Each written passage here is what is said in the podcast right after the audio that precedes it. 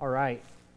Um, so tonight, as I said, we, this is going to be the last one of the year uh, that we're going through, and we're going to kind of, if I, if I may say, end it with a bang. Uh, we at least are going to make it to Josiah, who is uh, a notable king. This won't be the last Wednesday night on Josiah. We'll, we'll spend a couple more, probably at least a couple more, on Josiah um, before we're done. And then after Josiah, during the period of Josiah, there's at least four prophets that we've got to consider uh, on the backside of that. So, uh, that being said, we're, I want to take just a minute to kind of review what we talked about last week and then help us to think about how we understand what's happening in Israel's history right now. Um, remember, um, the northern kingdom has been hauled off to, by the Assyrians and they're in captivity. So they're gone, and we won't see them for a while.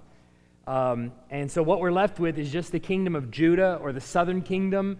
They're pretty much the only ones that are left. And we saw the reign of Hezekiah, who is over the southern kingdom, and he kind of sees that transition where he becomes kind of the only king uh, left. And the assessment of Hezekiah is, on the whole, pretty favorable, but with a lot of these kings, we get sort of a favorable report, and then it's kind of a mixed bag if there is anything favorable about them. Normally, it's kind of a mixed bag.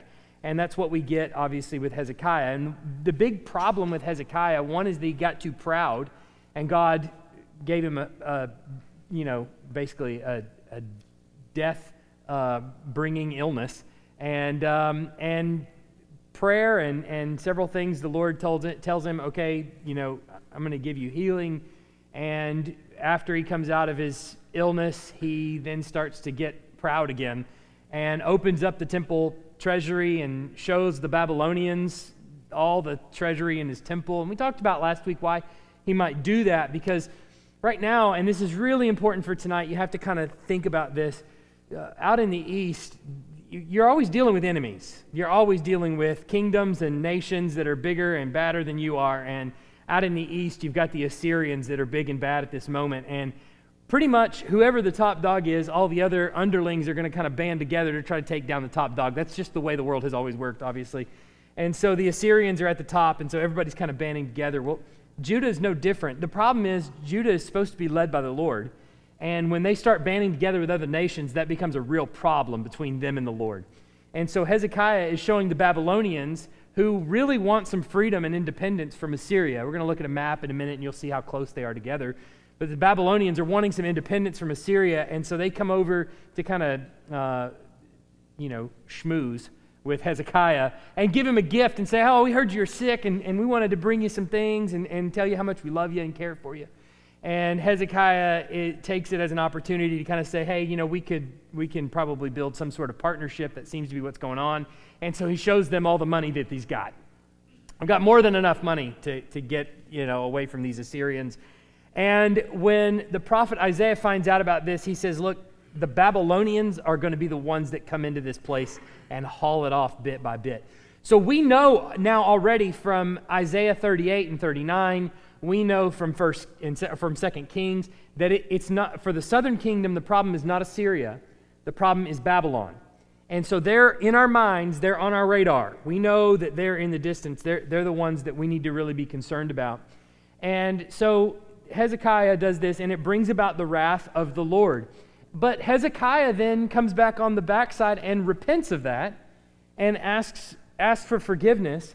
And, um, and that's obviously where we learn that the, the Babylonians or the Chaldeans, same group of people, Babylonians, Chaldeans, same group, uh, are going to be the ones that are going to return to Jerusalem and haul it off. And then we get, um, we get Manasseh coming in, and there's a kind of symbolizes the big decline that's about to happen, it's about to take place in Judah, is right here in Manasseh. And Manasseh brings in all these Canaanite practices, brings back all the cults that existed before, and begins to uh, participate in all kinds of awful things. In fact, even to the point where he is sacrificing his own sons. And it's, a, it's an incredible scene where he takes his son into the valley of Hinnom and actually uh, sacrifices him there, which was a common practice uh, back in the day. Did I do something wrong? Oh, it doesn't match? That may have been my fault. I'm not sure. Did any of them match? None of the reviews matched. Oh. Well, that's a problem.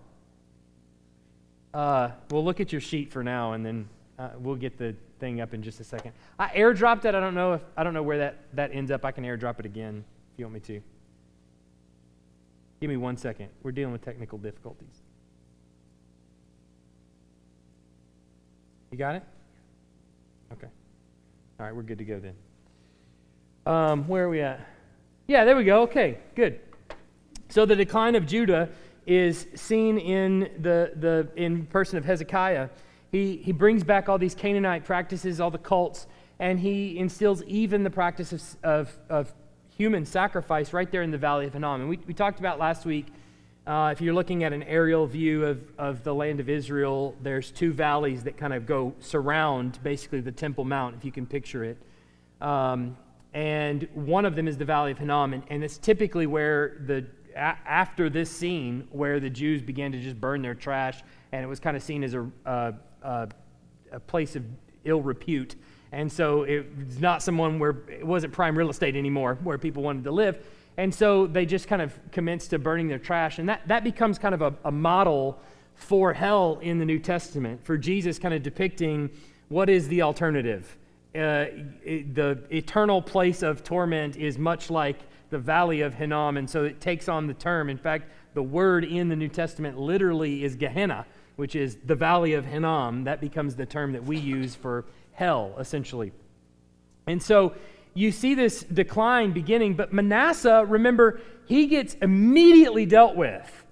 So he, he leads the nation into this terrible idolatry, and then he gets near immediately dealt with by the Lord, and he's hauled off into captivity in prison. And it's only there that he has sort of a, a, a prison conversion, as it were, repents, and the Lord lets him come back and restores him to his throne in Israel. And there he begins to enact some reform in the nation before he eventually dies.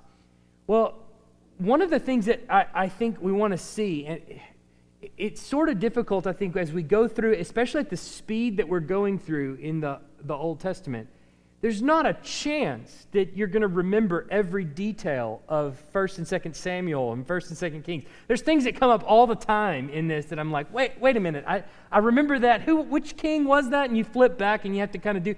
My hope is really that this, the second time you read through 1st and 2nd Samuel, 1st and 2nd Kings, your memory is jogged a little bit faster. The third time it becomes a little bit more familiar and things like that and you always have a podcast that you can go back to and kind of listen to along with your reading. But one of the, the biggest things that I want you to see out of all of this is that the history that we're reading about doesn't just happen.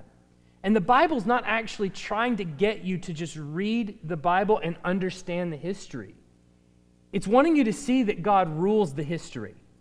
That all of the things that are happening in the text in front of you are happening as a result of God's hand bringing them about. Because what we see by the time we get to the end of the New Testament is that all of this was bringing about Christ's kingdom eternally.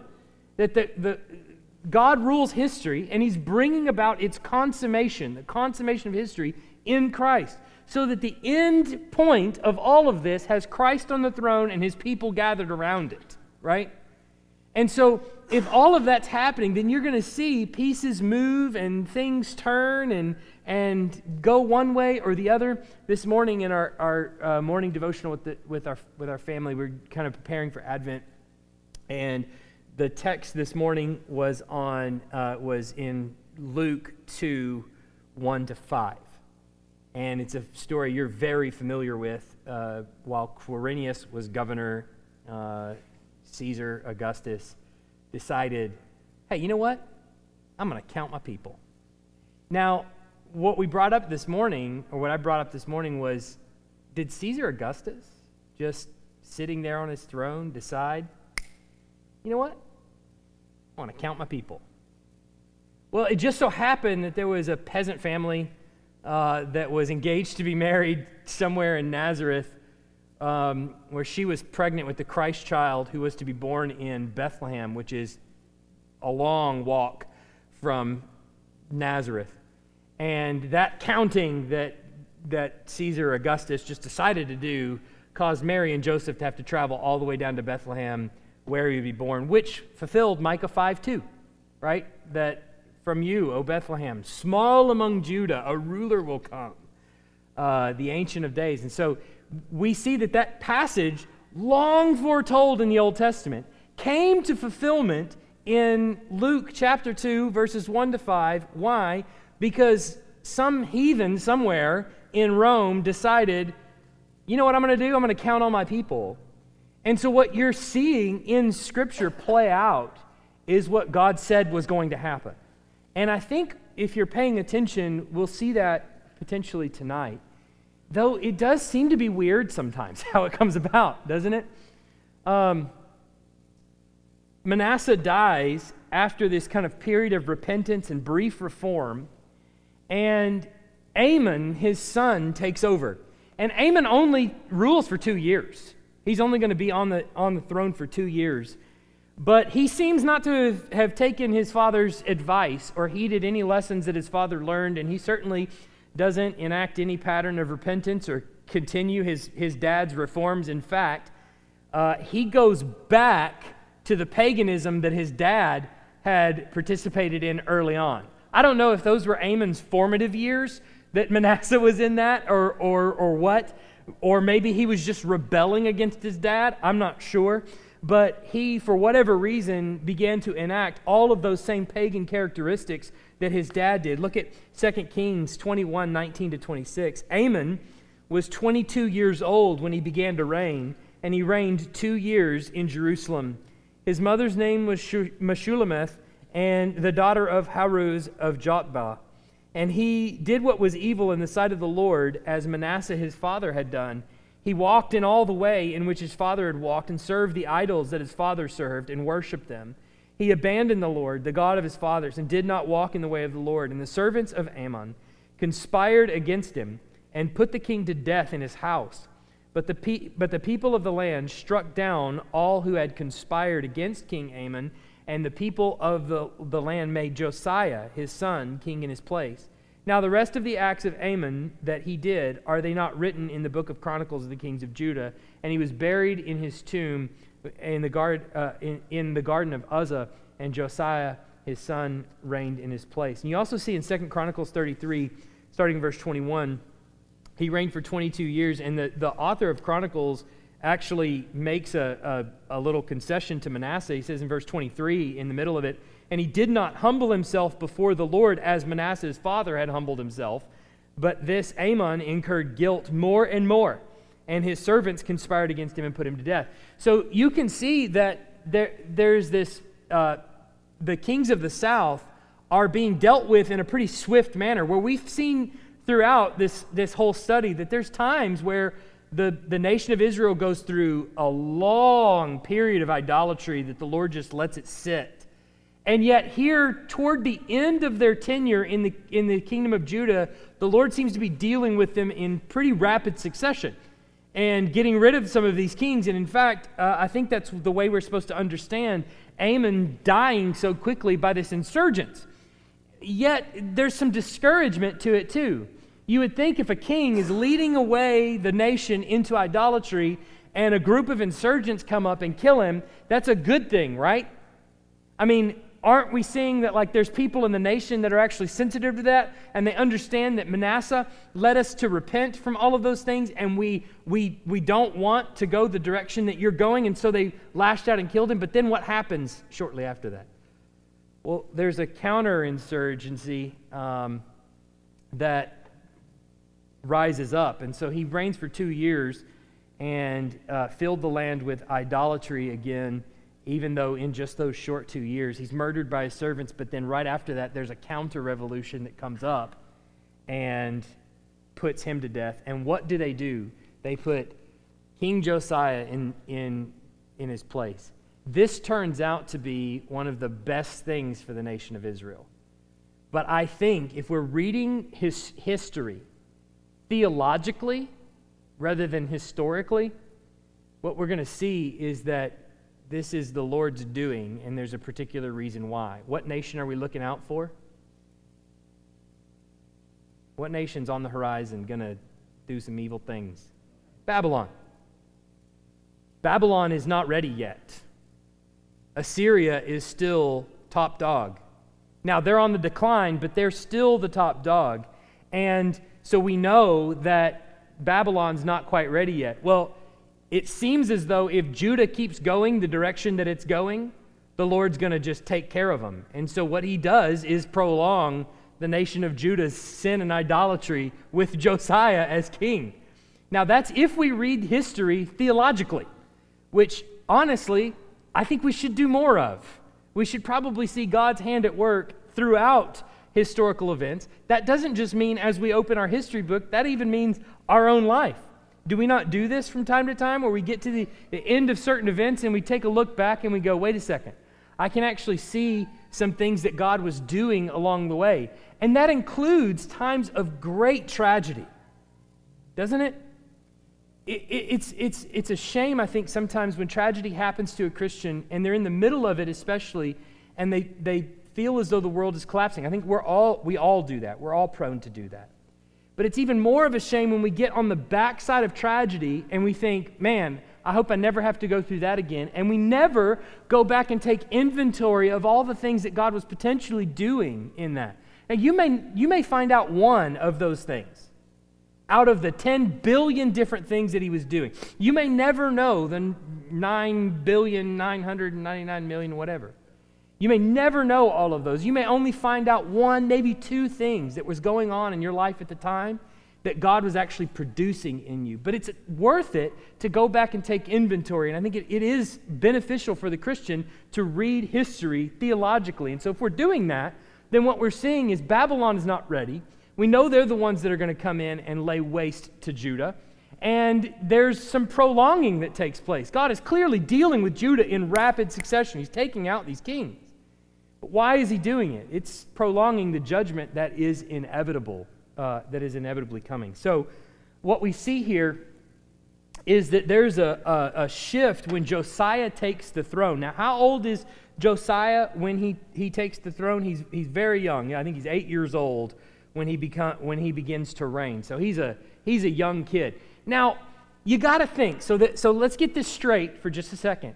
Amon is wicked. He's dealt with in two years by uh, uh, insurgents that takes him out, kills him. The counter insurgents then kills the insurgent, puts them to death, and they put the eight year old Josiah on the throne in his place.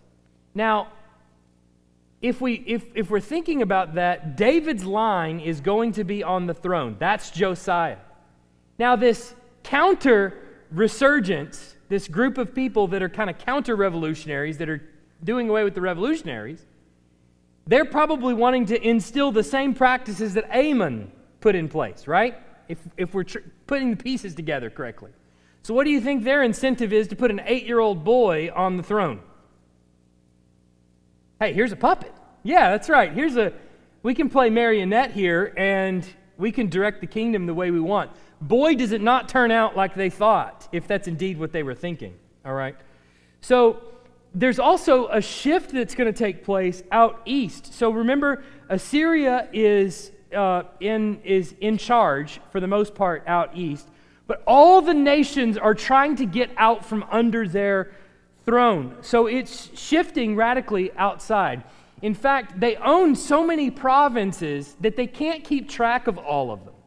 So Babylon out east is starting to rear their head. Persia is starting to rear its head. Egypt is starting to rear its head. And they can't keep track of all these places. And so they try to put these little puppet uh, kings on the throne out in these different places. And it just doesn't turn out so well because the people are beginning to kind of revolt. And so it's shifting radically. The Medes and Persians are out there in the east and they're kicking up a fuss. Now, what is the significance of the Persians? Does anybody know? You heard the Persians? Bob, I know you know. What, what's the significance of the Persians?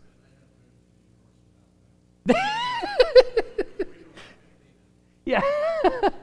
they, they, have, they have moved to the University of Alabama. But besides that, what's the significance of the Persians back in this day? Yeah, King Cyrus is coming. So, again, reading history theologically, we see the Babylonians are next. They're, they're kind of stirring up. They're going to come in and take care of Judah.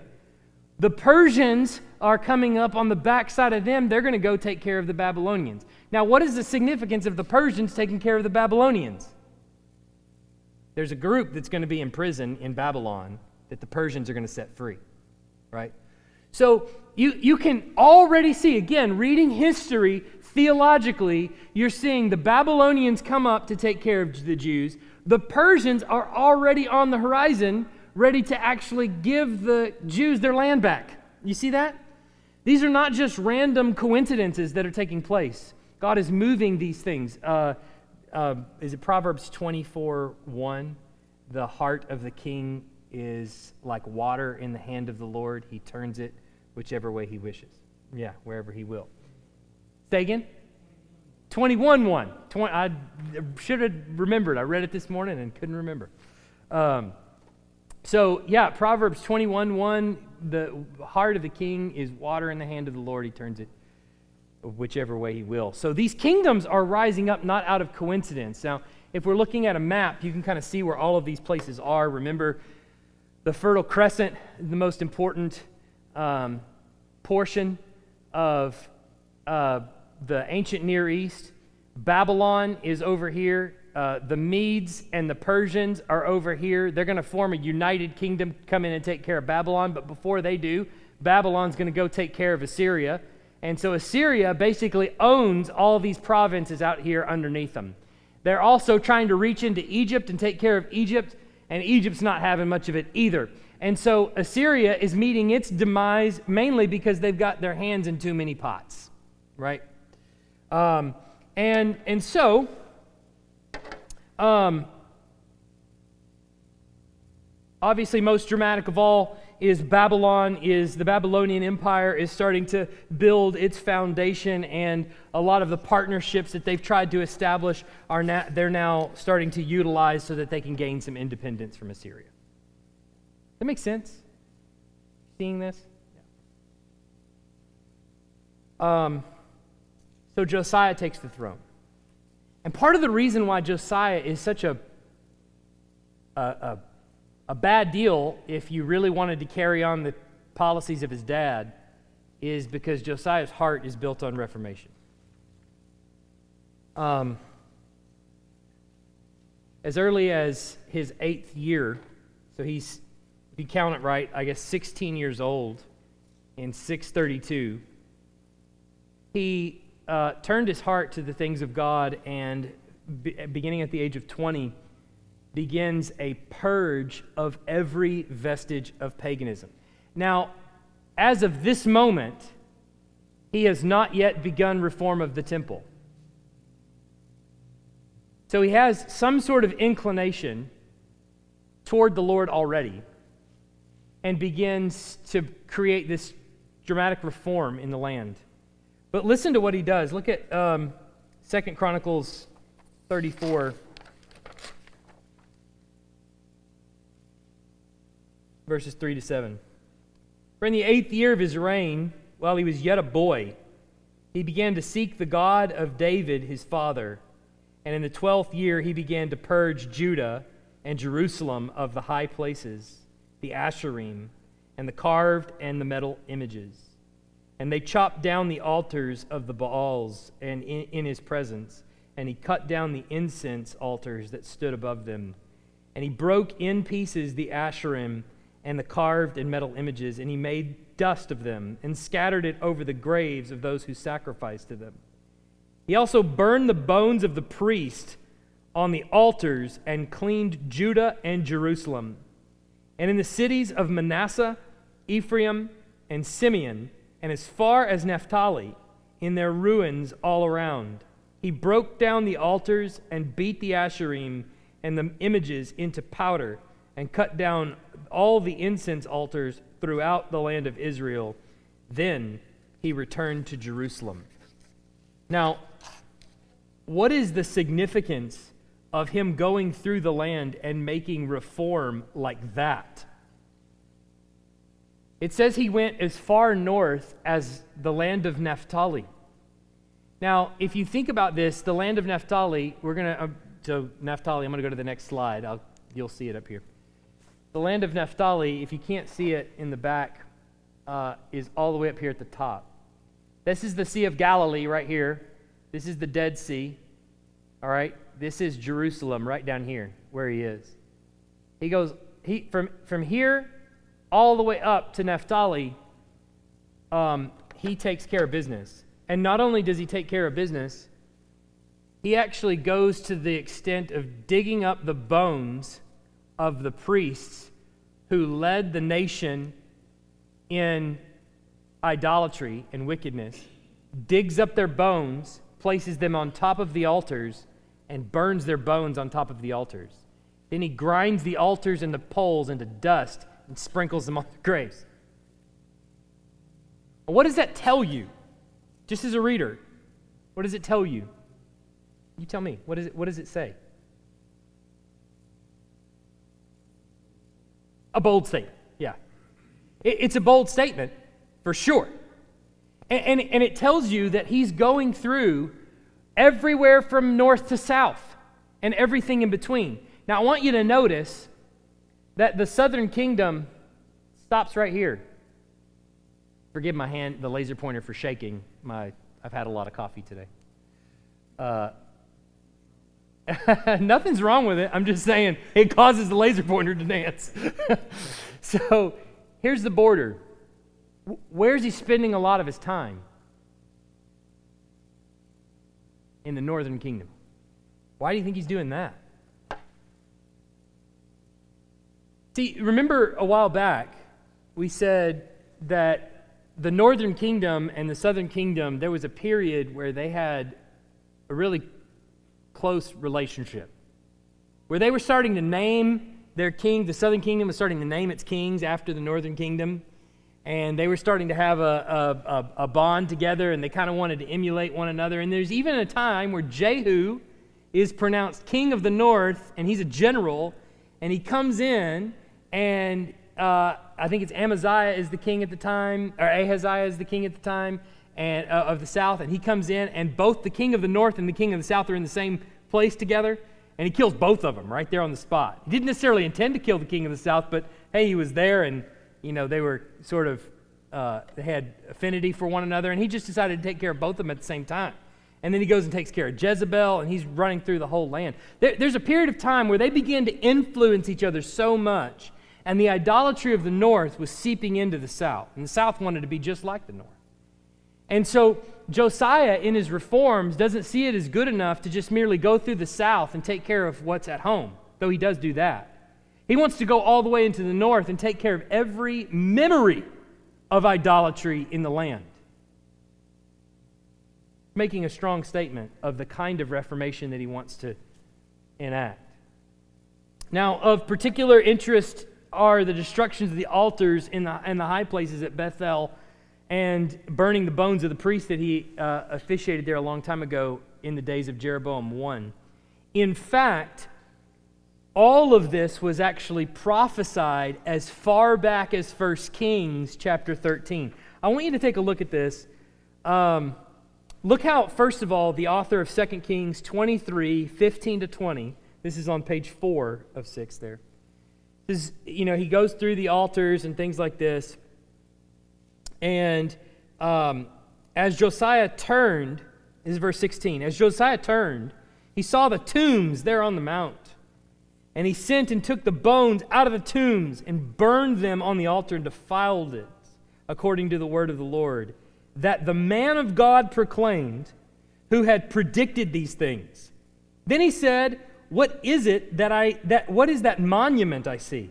And the men of the city told him, It is the tomb of the man of God who came from Judah and predicted these things that you have done against the altar of Bethel. So you, you may think to yourself, I don't really remember that. That's why a Bible with good cross references is really handy because it will direct you to 1 Kings chapter 13, which is the passage just below that. 1 Kings 13, 1 to 2. And behold, a man of God came out of Judah by the word of the Lord to Bethel. Jeroboam, this is, remember, the original king of the north. Jeroboam was standing by the altar to make offerings. And the man cried against the altar by the word of the Lord and said, O altar, altar, thus says the Lord, Behold, a son shall be born to the house of David, Josiah by name, and he shall sacrifice on you the priests of the high places who make offerings on you, and human bones shall be burned on you. So, what is the point? Obviously, the, the author of Second Kings, probably the same author as the author of First Kings, wants you to remember there was a prophecy a while back in 1 Kings 13. He also wants you to be clear Josiah was not aware of that prophecy. What does he do? He says he burns all the priest's bones on the altar, and then he says, Hey, what is that monument over there? Do we need to take care of it too? And the men say, No, no, no, no. That, that over there is the guy who prophesied that what you just did was going to happen. And so Josiah goes, Okay, we'll leave that alone. He's good. so um, he says that in verse 18 of the previous passage there. He said, and he said, Let him be. Let no man move his bones. And so they let his bones alone. So he, he goes through and he pulls up all the bones of everybody except for the man of God who came from Judah that told what he was about to do, that he was going to take care of this and burn it to the ground. And so um, Josiah is going through and he is wrecking shop and he is destroying every vestige of idolatry that ever existed in the land. Why? If it's true that the king's heart is a stream of water in the hand of the Lord and he turns it where he wishes, why is Josiah's heart bent towards the Lord? That's the Lord's doing. They're about to go into exile. In fact, Josiah is going to die in 609. By 587, you do the math, that's not that many years. I'm not going to do it right off the top of my head because I'd be embarrassed about how poorly I and slowly I do math. But not that many years from Josiah's death, they're going to go into Babylon. Josiah's reformation of the land is delaying the inevitable. In fact, he's going to be told as much in just a little bit, delaying the inevitable. But no doubt this is God's doing. And as much as I want to say that's Josiah making a point, to all the people in Israel. I think if we're reading history theologically, we would have to say, God making a point to the nation of Israel. This is exactly why you're in captivity. This is exactly why you're about to go into captivity, is because of your wickedness and your idolatry. All right. So then, oh, let's, uh, this is Bethel. So Remember, he gives you the top point, Naphtali, and then he gives you Bethel here, which remember, Bethel is the place where uh, Jeroboam had initially set up that altar in the south to keep people from going to the temple. Um, all right. So, in the process of removing all the idolatry, there is another side of this. It's not good enough to just go through the land and remove all the vestiges of wickedness worship of the Lord has to actually be taken care of. Now, what have the people of, quote unquote, the people of God been doing to the temple?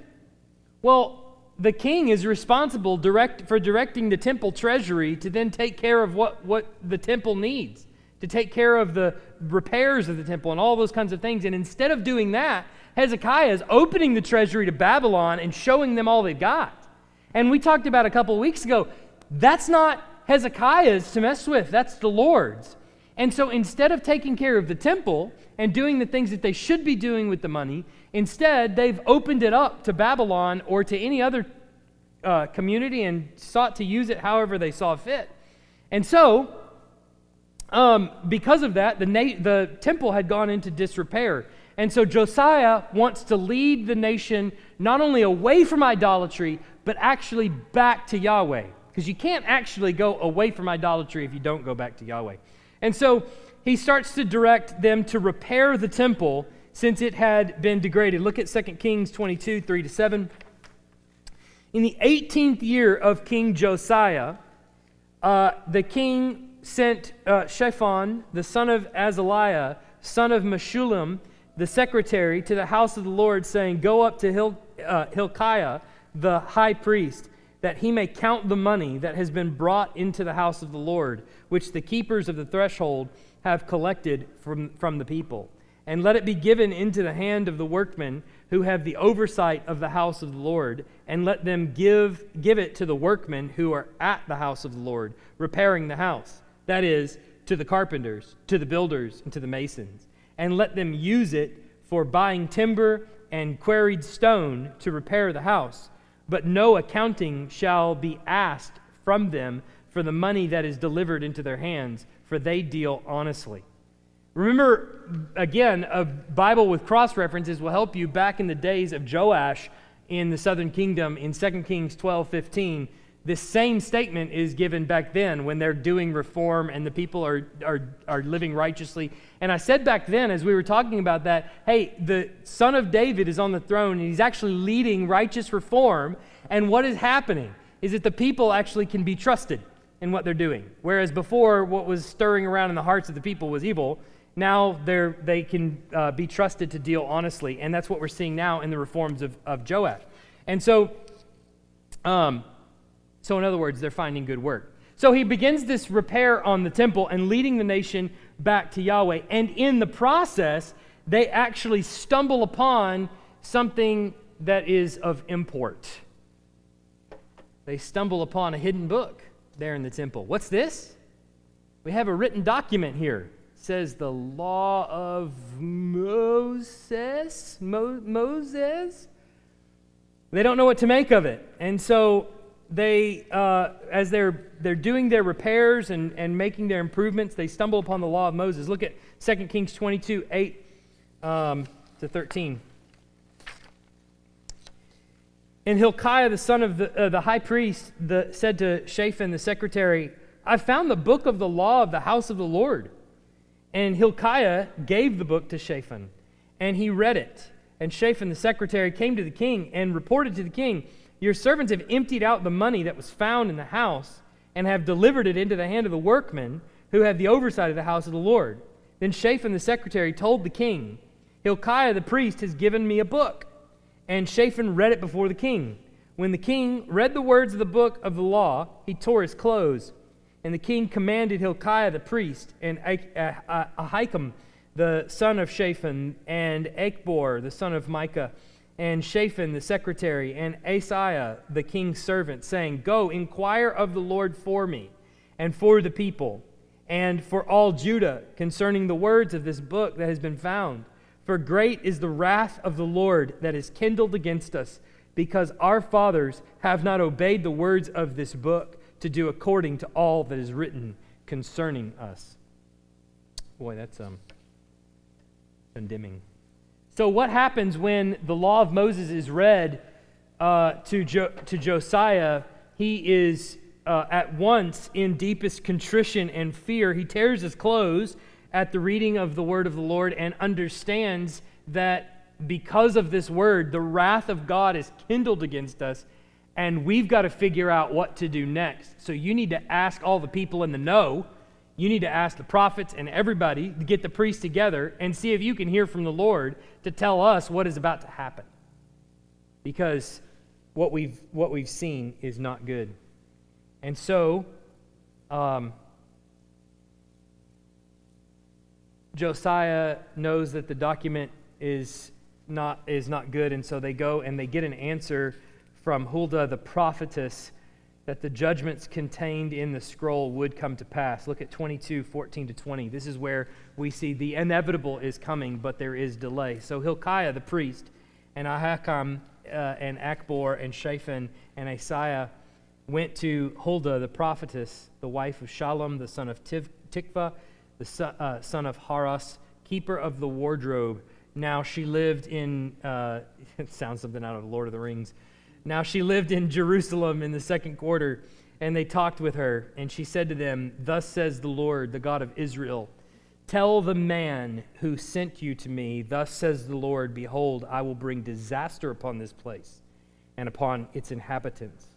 All the words of the book that the king of Judah has read because they've forsaken me and have made offerings to other gods that they might provoke me to anger with all the work of their hands. Therefore, my wrath will be kindled against this place, and it will not be quenched.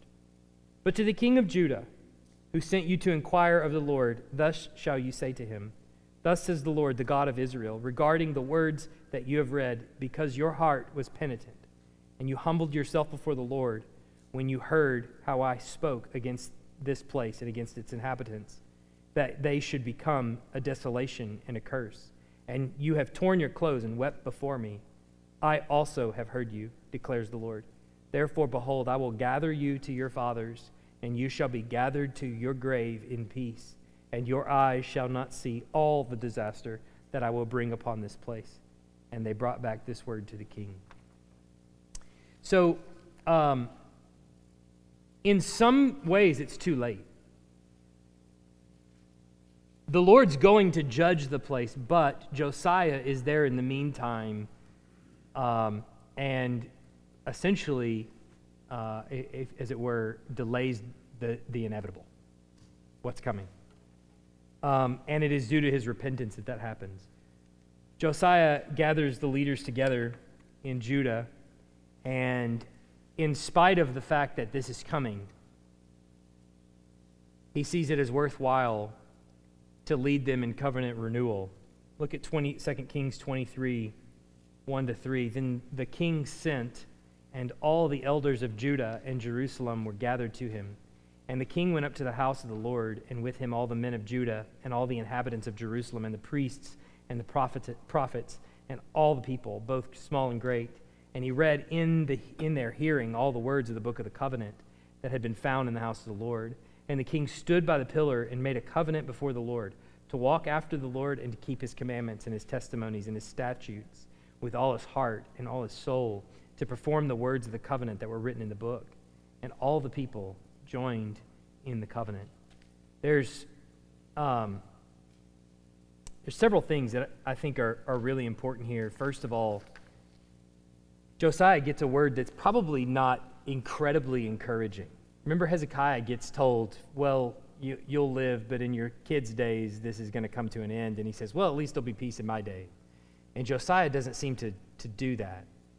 Josiah gets word that, Well, judgment is coming, you won't see all of it. And what does he do? He leads the nation in reform, he leads the nation in repentance and in a personal commitment to the covenants that, are, that they've made to follow after the Lord. So it's important to note that there is a seriousness to the word that Josiah understands intuitively. And in his seriousness about the word of the Lord, what does that require of him? To clean the house of the Lord top to bottom. So if we are in a New Testament congregation, quote unquote, people of the book, what does that actually mean? It should mean that we're serious about reform. It should mean that we take seriously the words of Scripture. It should mean that we are actual, actually scrupulous about the way we read the Bible, how serious we take it. And then we actually take that to our own personal lives and say, this is what that means here. And this is what that means here. We don't have a temple anymore.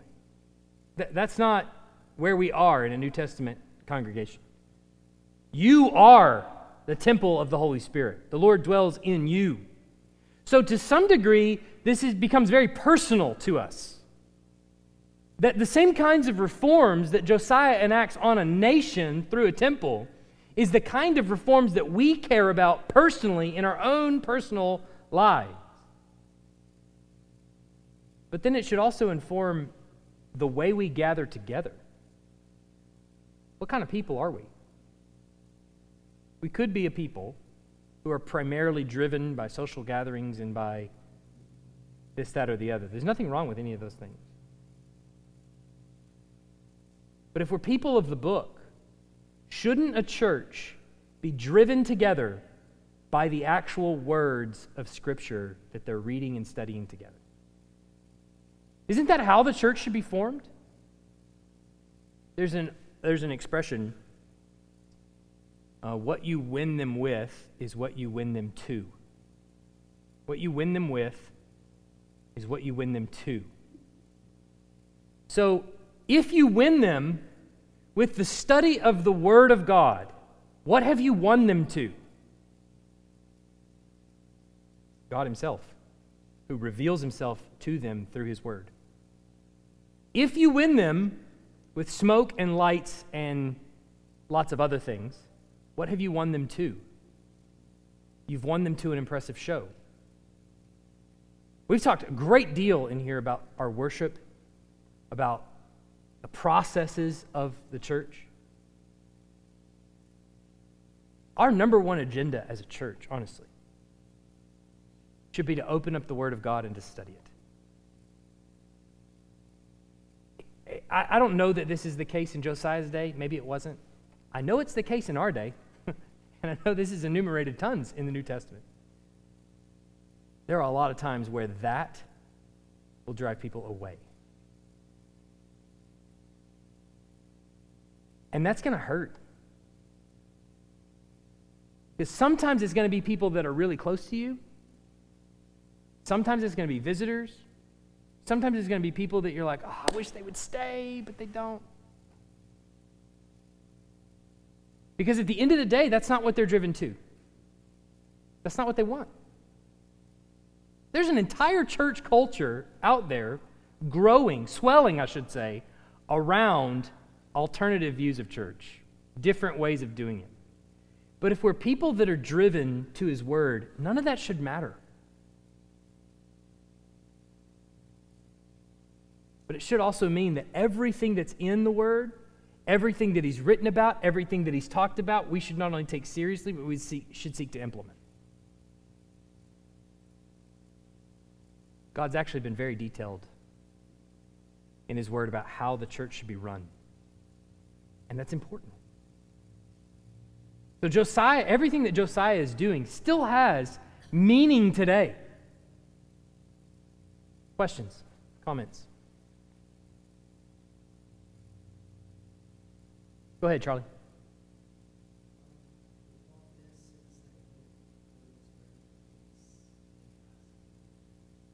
Yeah. Yeah. Uh, I, I think what she means is the same thing that God said to her, You won't see all the things that I'm going to do to this place. So I think the peace is kind of like, maybe I should say it like a relative peace. Like it's compared to what's about to happen, you'll go to your father's in peace. Yes, he will die in war, but compared to what's about to happen, he's not going to be taken off into exile. I think that's mainly what's been going on.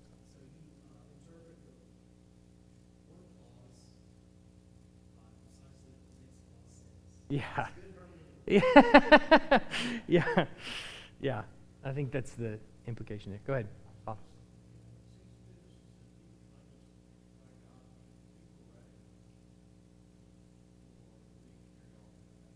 Yeah.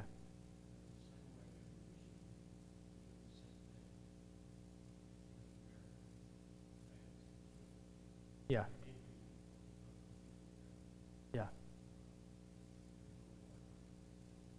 Yeah, uh, Bob, Bob, said uh, uh, maybe all of you couldn't hear, and especially people, anybody listen to a recording can't hear, but um, Bob said it's a deep kindness of the Lord to prepare the people to be ready to be hauled off into exile, and perhaps we should be the same way if you know America should fail swiftly. Uh, this is another place where you'll see a, a, a sharp divide between two different kinds of churches. There are churches that are, um, listen, I know of a church prominent, huge.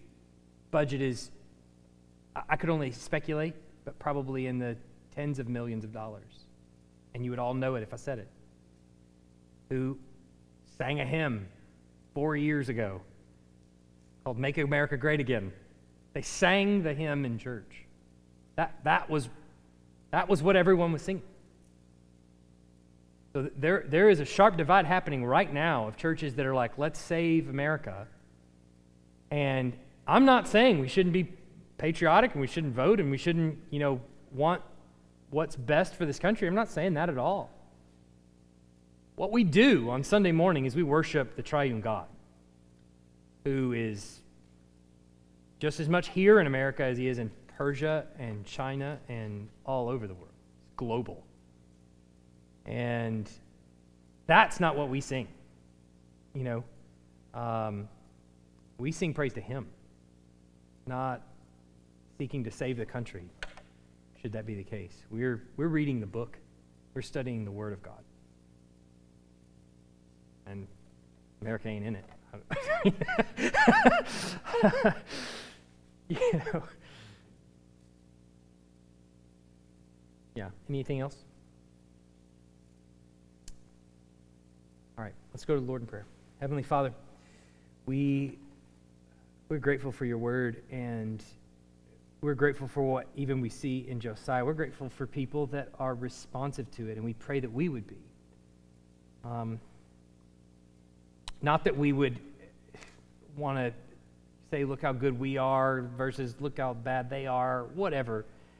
But we, we recognize that in your people, you change our hearts, you open our eyes, see the truth of your word, and you compel us to come back to it, to study it.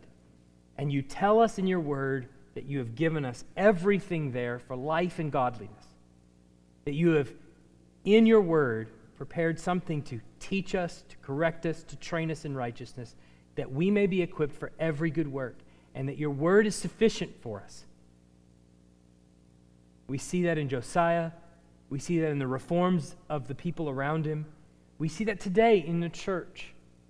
And we pray that no matter what the voices of the culture might say to us, how unfavorable that word might be at any given time in the culture, that we may still be people of the book seeking to live by it. Not self righteously, but grounded in the truth of Scripture, standing on the foundation of Christ, proclaiming the message boldly with compassion and mercy and grace and love to a people that are lost and dying. Pray that you would make us that kind of people. Pray these things in Jesus' name. Amen.